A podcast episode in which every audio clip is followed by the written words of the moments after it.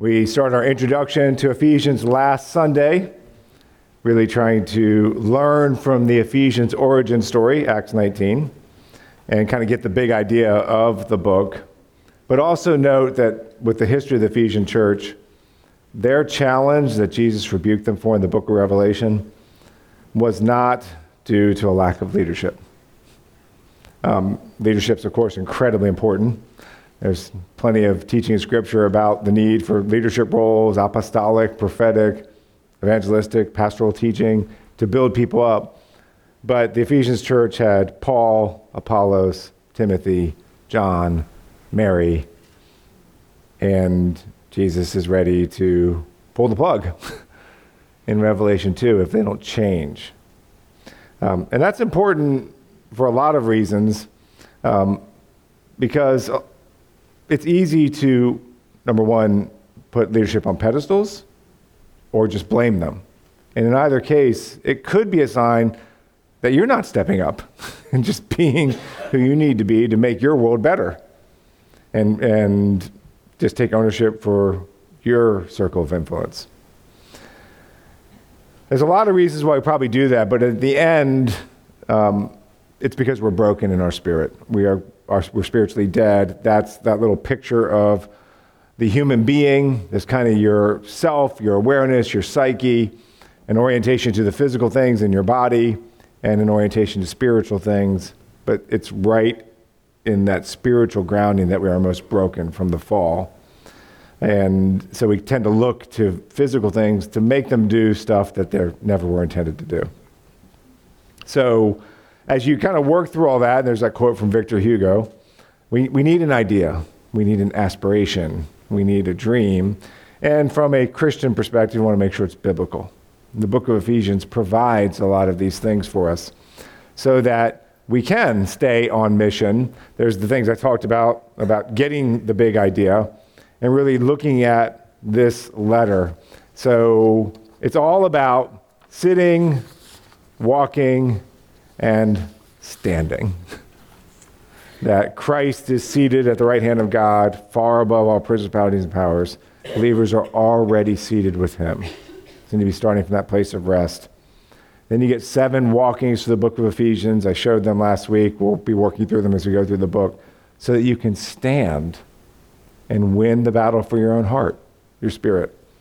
And when you feel like you're losing heart and you're getting discouraged, it's incredibly important, especially as a Christian, to recognize that the devil is real, evil is real, and the best way for Satan to stop us from being the church and the people God wants us to be is just get us discouraged, break our spirit, get us to just check out and settle for lesser things. He's not really too concerned if you've successfully set up your 401k and you feel like life is good. Things like that's fine. and does the scripture talk about financial planning and stuff? Yes, I'm not bashing financial planning. I'm saying a lot of us, as we live life, we lose the heart to keep trying to make things better. And, and just stand and take that stand and, and really give Christ the credit for all those efforts and really keep it gospel centered it's easy to just start settling. And we kind of take ourselves out of the fight. So don't let that happen. Stand. Okay? And as we went through all that and we come to today, you're talking about God's redemption of history. God is the one, with humanity having lost uh, that spiritual grounding with God, God is the one who made a choice. And that choice flows from his heart and his character.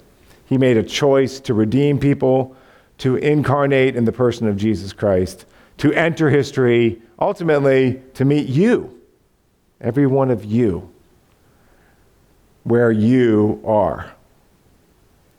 The question is, what are you going to do with that? Will you imitate Christ?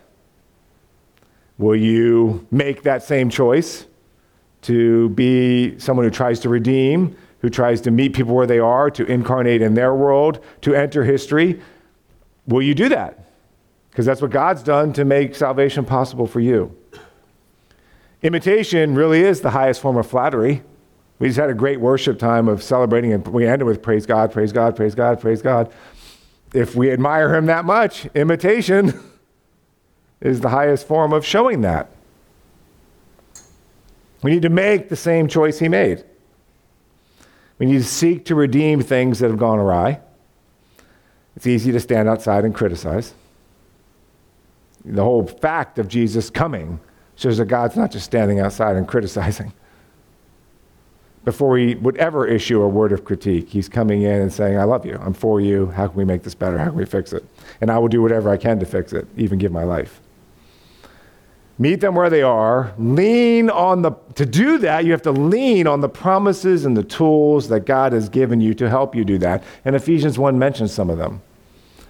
That's worth exploring. We just sang, The earth shall soon dissolve like snow, the sun forbear to shine.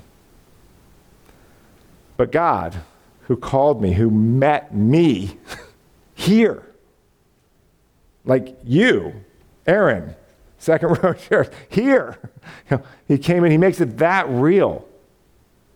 You know, and it's that real right now. God is trying to meet you now, here. And he made that choice. He took that initiative. And if you hear that call and you believe it, then when this earth dissolves like snow, when the sun forbears to shine, God is forever yours. You know, that's worth the effort to really kind of connect with that. And so that's what we want to try to do today. God redeems our history, He reveals our destiny.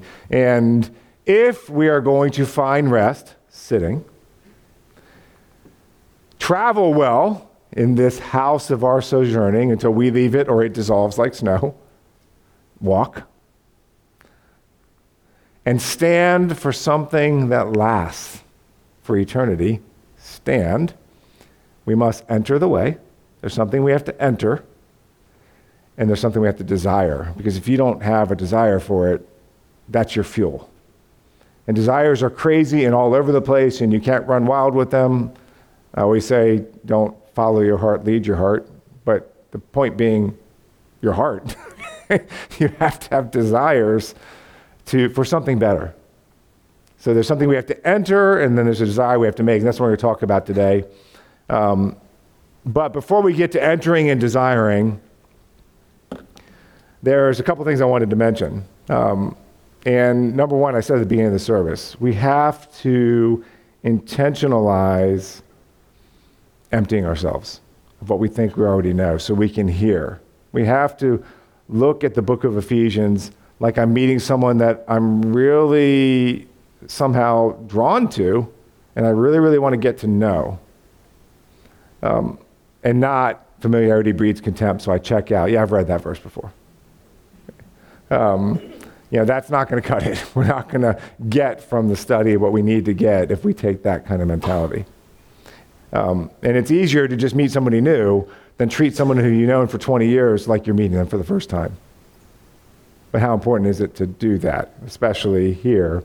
Because I want us to celebrate and really celebrate the human chain from God to you. and that's really the beauty of the book of Ephesians. Um, we don't publicize this as much as we used to, but the church has a ministry impact statement. I probably need to publicize it more and even change it, bring in next generation people and help tweak it. Um, but we really kind of focus on three big things. We want to make disciples. We want to focus on volunteer led ministry, equip people for ministry. And then the third point is we want to embrace demographics, the whole thing of people and where they're born and movements as God ordained. Paul said that to the people in Athens. That out of one man, God made all the peoples and kindreds and tribes and nations and tongues and languages um, and determined when they would live, where they would live, and the exact bounds of their habitations, all the journeys in their pilgrimage. And he did this for a purpose that you might reach out for him and find him and seek him. Because if you did, you would find him. Because he's not far from any one of us. whatever your lineage, whatever your background. He's not far from any of us, for in him we live and we move and we have our being. So we look at the craziness and the wars and the rumors of wars and the, um, all the different cultures and ethnic divides and prejudices and challenges, and they're all there and they're all real. But through that chaotic mess, God has a purpose, and He's in it. And Paul tells us his purpose in Acts 17 is if you reach out for Him, you'll find Him because He's not far from you. He's trying to meet you and get to know you. And so we kind of have to embrace that demographic, and that's and Paul did it, and it was a major challenge for Paul, being this, you know, Jewish Pharisee of Pharisees, and all of a sudden hearing, oh, all ethnicities. There's a strong ethnic component to that that's very relevant to, to us today that we kind of miss. The Jewish people were so ethnically based. There were the Jews, and then every other ethnic group. They didn't even bother. You're just Gentiles. There's only one ethnic group that matters. And that's not why God chose them. He did choose them. That's not why He chose them. He said from the beginning, in your seed, Abraham, all the ethnic groups will be blessed. But that's what they did with that in their fallenness. And Paul got woken up and he saw, no, God chose you for your ethnic group and where you would live. And we need to look at that as God's way of reaching into history um, because things are changing. Historically, any independent Protestant church is a child of the Reformation, whatever your specific beliefs or whatever. And the Reformation is a product of a kind of Euro and then eventually American centric Christianity, which of course makes it largely white. And, it, and that's dominated the world for centuries until the 2020s. Demographically, for the first time, since we've been able to track it, and since the, Reform, you know, since the great missionary efforts of the 17th, 18th, 19th centuries, even 20th century, um, the 50, over half of people that would profess some form of Christendom there's elements in Asia, but it's becoming increasingly Afrocentric and Latinocentric. It's very different. And we have to be aware of that and celebrate how God is moving in history. When we don't, we tend to start thinking, well, the church is failing, the church is failing. It's not. The church is booming, but it does mean that a lot of what we assume are the way to do it are kind of the way Europeans did it. And there will be, there will be increasing Latino, African elements to a really biblically oriented church. It's just the way God is moving. And we don't need to fight that. We need to celebrate that and embrace that. God is the one who determined how he would build his church as people move through all their habitations. Because we want to, and, and, and, by the way, this isn't the biggest thing God's ever done. The biggest thing God ever did is when he started the church. and the apostles pulled it off in that first generation when they went from this totally Hebrew centric, Jewish centric to global and bringing in every kindred, tribe, nation, tongue, and language. And there was a lot of challenges, and they pulled it off. And we need to do the same thing in our own small way so that we can enter, well, empty yourself, learn new, celebrate the human chain from God to you. So you can enter the greatest story ever. That's on the back of your bulletin.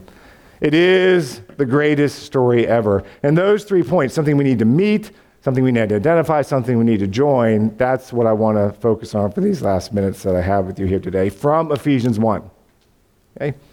First, let's start with verses 1 through 2 and meet the apostolic link to the Ephesians. So, but think of it as not, oh, here's this abstract thing out here that happened. This is how God builds his church. And it started on the foundation of the apostles and prophets after Jesus ascended back to heaven. So, what God did through Paul or Peter or John in this apostolic way that's foundational to church is what we need to be doing. Okay? So, that how that got to the Ephesians and God entered into the Ephesians story and redeemed it was Paul. Paul showed up and he decided to represent God in Ephesus. And then later he writes this letter to them. It's probably a circular letter and going to a lot of churches, but especially to the Ephesians. And he says, Paul, an apostle of Christ Jesus by the will of God, to the saints who are in Ephesus and are faithful in Christ Jesus, grace to you and peace from God our Father and the Lord Jesus Christ. Process that. As you meet people, the first thing you want is are you trying to get to a point where you have enough of a relationship with them where you can say, I really just want to represent Christ to you. And I want, I want to be gracious. I want to be a peacemaker so that I represent our Father and the Lord Jesus well. And just don't stray too far from that foundation of how we should conduct human relationships with anybody.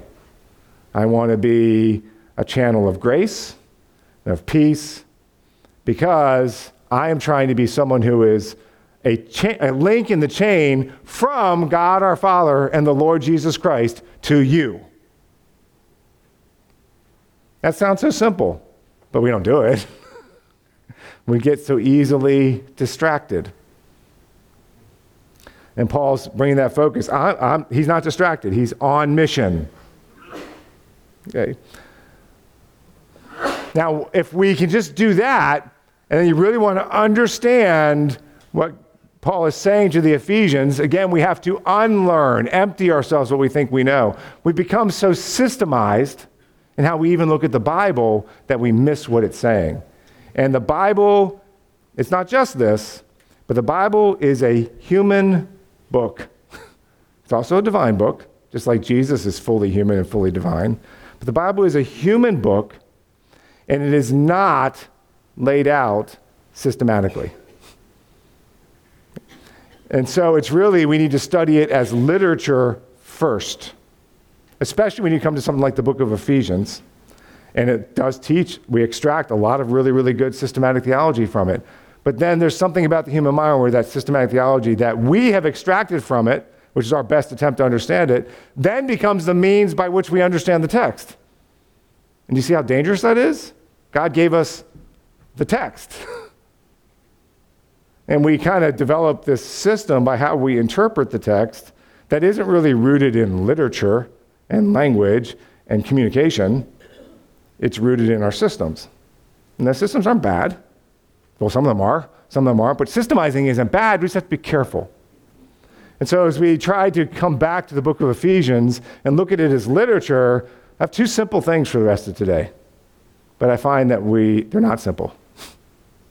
Number one, is as you look at Ephesians chapter 1 and verses 3 through 14, which is the longest single sentence in the New Testament. And what I said last week is the greatest sentence ever written because it captures the heart of the greatest heart that there ever was, God's heart. This is one sentence in the Greek that it was written in. What we read is verses 3 through 14 is one sentence.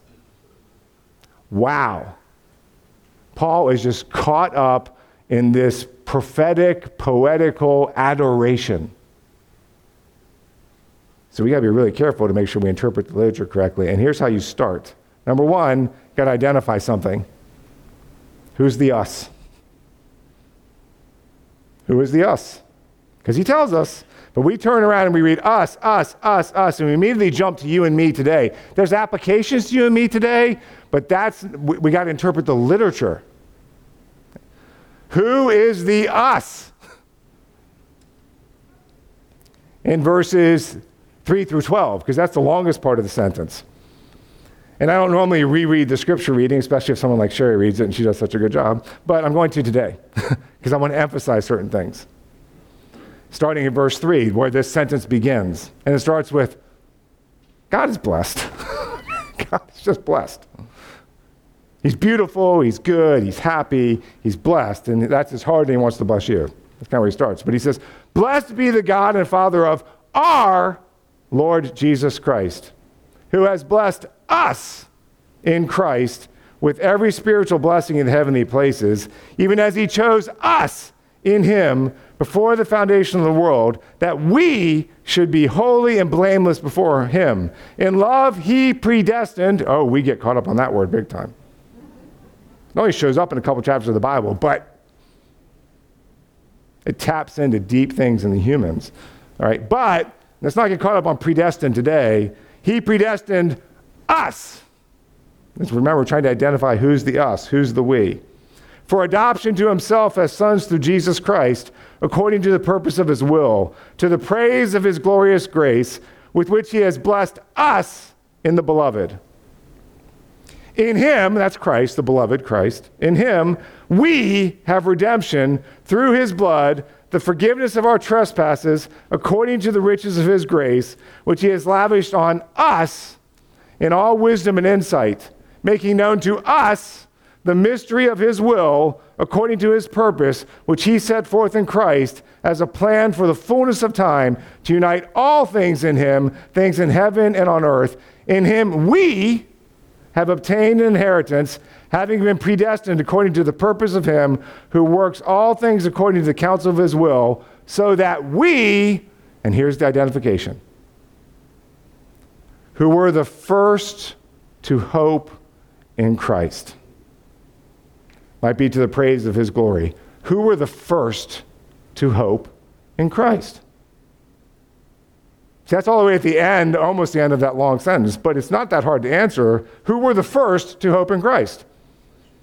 What's that? Jews. Okay, they were Jews, but most of the Jews didn't. The disciples, the apostles, those first prophets. When you get into chapter 2 of Ephesians, you say that's the foundation. So, what you're really getting is look, Jesus says this in the Gospels. Look, I could have gone to Sodom and Gomorrah and they would have repented. I could have chosen to go to Tyre and Sidon, and they would have remained to this day. I chose to enter history this way. And then you have an eyewitness generation, and some of them believe. And that's the first to hope in Christ. All this stuff about these lofty things that he's done, including the predestined, God entered that generation, and he did these things for those who were the first to hope in Christ. We need to identify the us and make sure that we are coming back to that foundation. And after 2,000 years of church history, a lot of really being an apostolic church has nothing to do with your theory and your system of apostolic succession. It has to do with are we coming back to that foundation? And we have a significant amount of their writings available to us to this day. okay? That's what basically what we call our New Testament.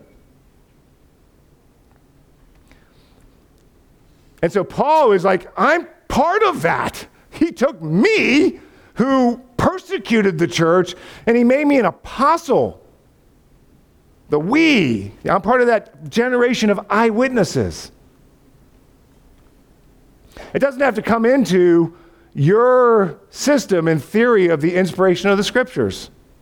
We're a Bible church. We fully teach the inspired word of God. We think that they're infallible. But the arrogance comes in on just a human level when you don't interpret the literature. Were you personally taught by Jesus? Did he choose to show up in your world in a tangible form where you can touch him, see him, hear him, live with him for three and a half years, have him directly disciple you? And now we're going to come along and be like, ah, I don't think Paul's right about that. Who are you to say that? Just on a human level. What advantage do you have over him? Oh, I have these centuries of culture. He has centuries of culture. See, what creeps in there is we're better now. We're not. That is a that is the privileged generation. We can never be that spiritually privileged until we see Jesus face to face. That's the us, the we. That's not the Ephesians. That's not you and me.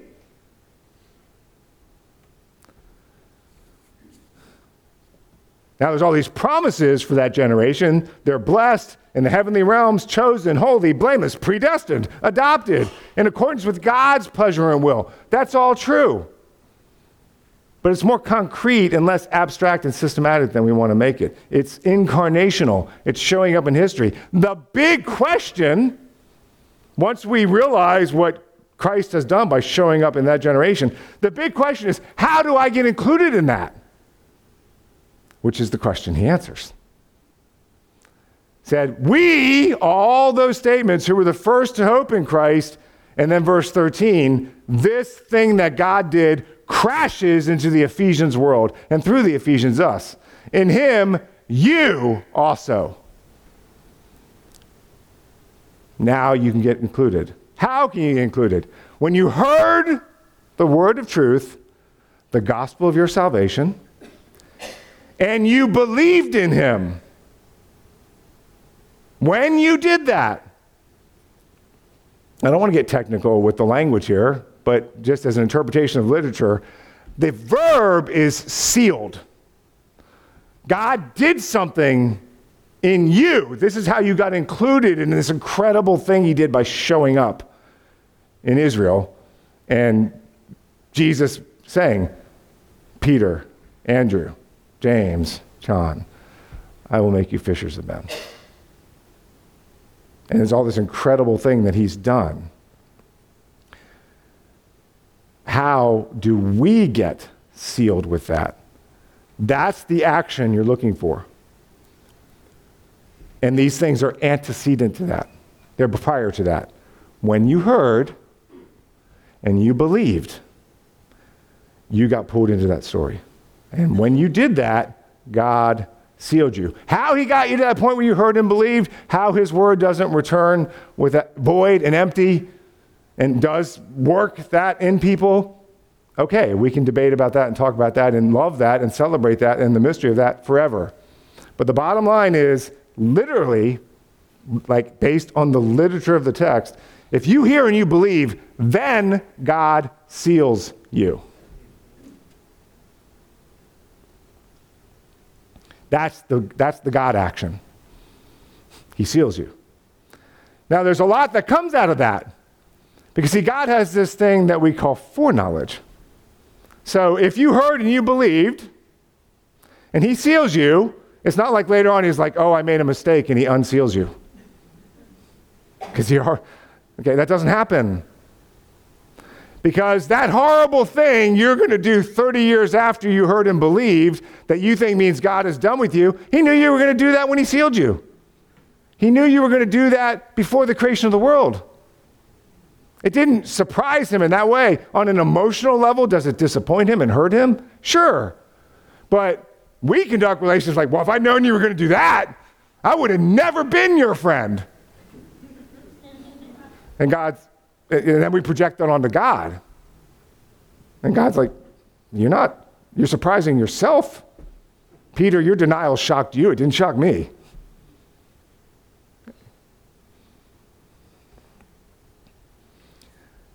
He sealed you with a promised Holy Spirit. Now, Holy Spirit's the third person of the Trinity. Yeah, I'm not trying to be systematic today. I'm not trying to talk about systematic doctrine, but the Holy Spirit's God. Okay? So God sealed you with himself. And that is the guarantee. That's the security deposit. It means the same thing back then that it meant now. If I put a guarantee on a house, a security deposit on the house, and then I bail on not buying the house, I lose my deposit. So if God, if you hear and you believe, now again, there's a heart element to that that we can't see, but Romans 10, Paul says, if you confess with your mouth and believe in your heart. That's the part we can't see, but God can see. So if there came a point where you heard and you really believed, he seals you and he backs up that seal. The seal is like that seal, that wax ring seal. You know, you can't break the seal. Remember the, the scroll in Revelation with the seven seals? God seals you.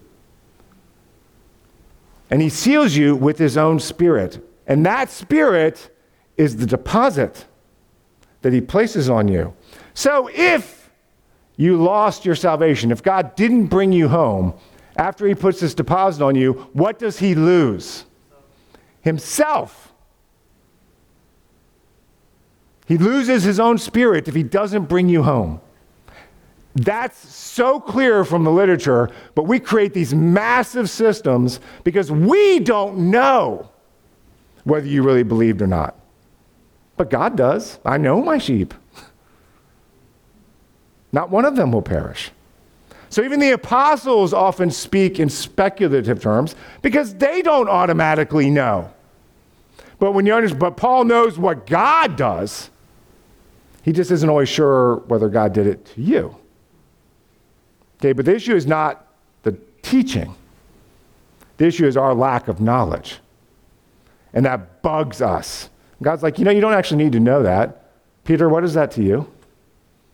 How does that change what you need to do? You know what that's really revealing when you're getting all worked up about that? You don't trust me to work in that person's life sufficiently. But the question is about what God does. Now, if you want a picture of that, there is this guy who's kind of, he's not because he's the greatest super saint, but he did certain things that become the pattern of how soul gets saved. His name's Abraham. And what's the pattern? Abraham believed. And God credited it to him as righteousness. And you can go read that passage right after Abraham believed, and God gives him all these promises because Abraham believed. Abraham says, Yeah, well, how will I know? Which is us. we want to know. And God's like, shocked he didn't see that one coming, right? of course. No, he's like, all right, Abraham, your culture, your place, your time, this stuff has meaning to you. You've got this idea of covenants and treaties in the ancient Near East, and it involves putting your life on the line. Right? Cormac McCarthy. Put your life into the stakes. You want to gamble? Let's gamble. Put your life on the line. And that ancient Near Eastern treaty, Abraham understood that. That's his world. And so he went and he got the animals and he cut them in half. And then the person you're entering the treaty with would walk through the parts of the animal with you. And they were both saying, if either one of us breaks the treaty, let us be like this animal. Animals. So Abraham does all that, pretty gory, pretty bloody, and he sets it all up, and he's like, the Jeopardy clock starts going ding, ding, ding, ding, ding, and God's not showing up. And Abraham's like, and he finally, he's human. He finally starts to get tired, probably freaking out, like, wait a minute, is God going to do this? You know, he said, uh, how will I know? And finally, Abraham falls asleep and he goes into a trance and he has a vision, and God shows up in the vision and walks through the parts of the animal by himself. That's Ephesians 1. God is saying, I will bring you home. I will do this for you. And if I don't, I get cut in half. I lose my own spirit. You're not even walking through it with me. It's not about your works. You believed. You heard, Abraham. You believed. I've sealed you. I will do it. We so need that. So we can be free to just ride that wave and join the you. that is the key. That's the point of God's spear penetrating history, where it goes through all these centuries, all these divine choices. We need to trust Him with that. That creates a Jesus of Nazareth being born and entering into Jerusalem that day and meeting these people, not those people. And through that invasion that God made and that spear thrust in history, on this day, the point of that spear comes to you says, Have you heard? You have. Will you believe? And if you do, he will seal you. He will give you a guaranteed security deposit, his own spirit, so that is, you will get the inheritance. And that's what's supposed to keep us going until we acquire possession of it, and then we see it in the coming ages, and then we know. Karl Barth said it so well. He's by no means the most orthodox theologian, but he's quite contemplative. And he did a lot to bring liberal theology back. I don't mean liberal like political, I'm not saying that's good or bad, but liberal theology back to something closer to a neo Orthodox position. And he said at one point, I don't need to know. I believe. And he came to that place where that, that's all he needed. I pick my actions because of what I believe. I don't need to know. That's an emotional level of fortitude and maturity that most of us don't have. Join the you. All the turnings of history, all the demographics, all the cultural things, all the political shifts, all the good, all the bad, all the wars and rumors of wars comes down to that thrust of God's spear point into history when that fine point of the spear narrows and hits you, Kyle. You, Jennifer. you know, you, Samantha. I actually knew it was Samantha. I call her mom so many times, so that's a little bit of an inside joke. Until it hits you, and then you hear, do you believe? Join the you. That spear point comes down, and you, this is like an Iliad description. You're in the battle of life, and you just ran into the Achilles, God Himself, on the field of battle. And here comes the point of the spear right at you. What are you going to do? When God's light meets you in your culture, in your ethnicity, in your triumphs, in your defeats, in your blessings, in your wounds, none of those things are the thing. It's so easy for us to get caught up in them. They're real, they're important, they're part of our story. God knows your story. The real thing is when you encounter that word from God, how will you respond? How do you join the you? If you've never done that, you can do it right now in the privacy of your own seat and just trust Him. Will you hear and believe so that you can desire the dream? But that's next week. Let's pray. Father, I thank you for this time. I thank you for how, through people, through what you now call the church, you redeem histories.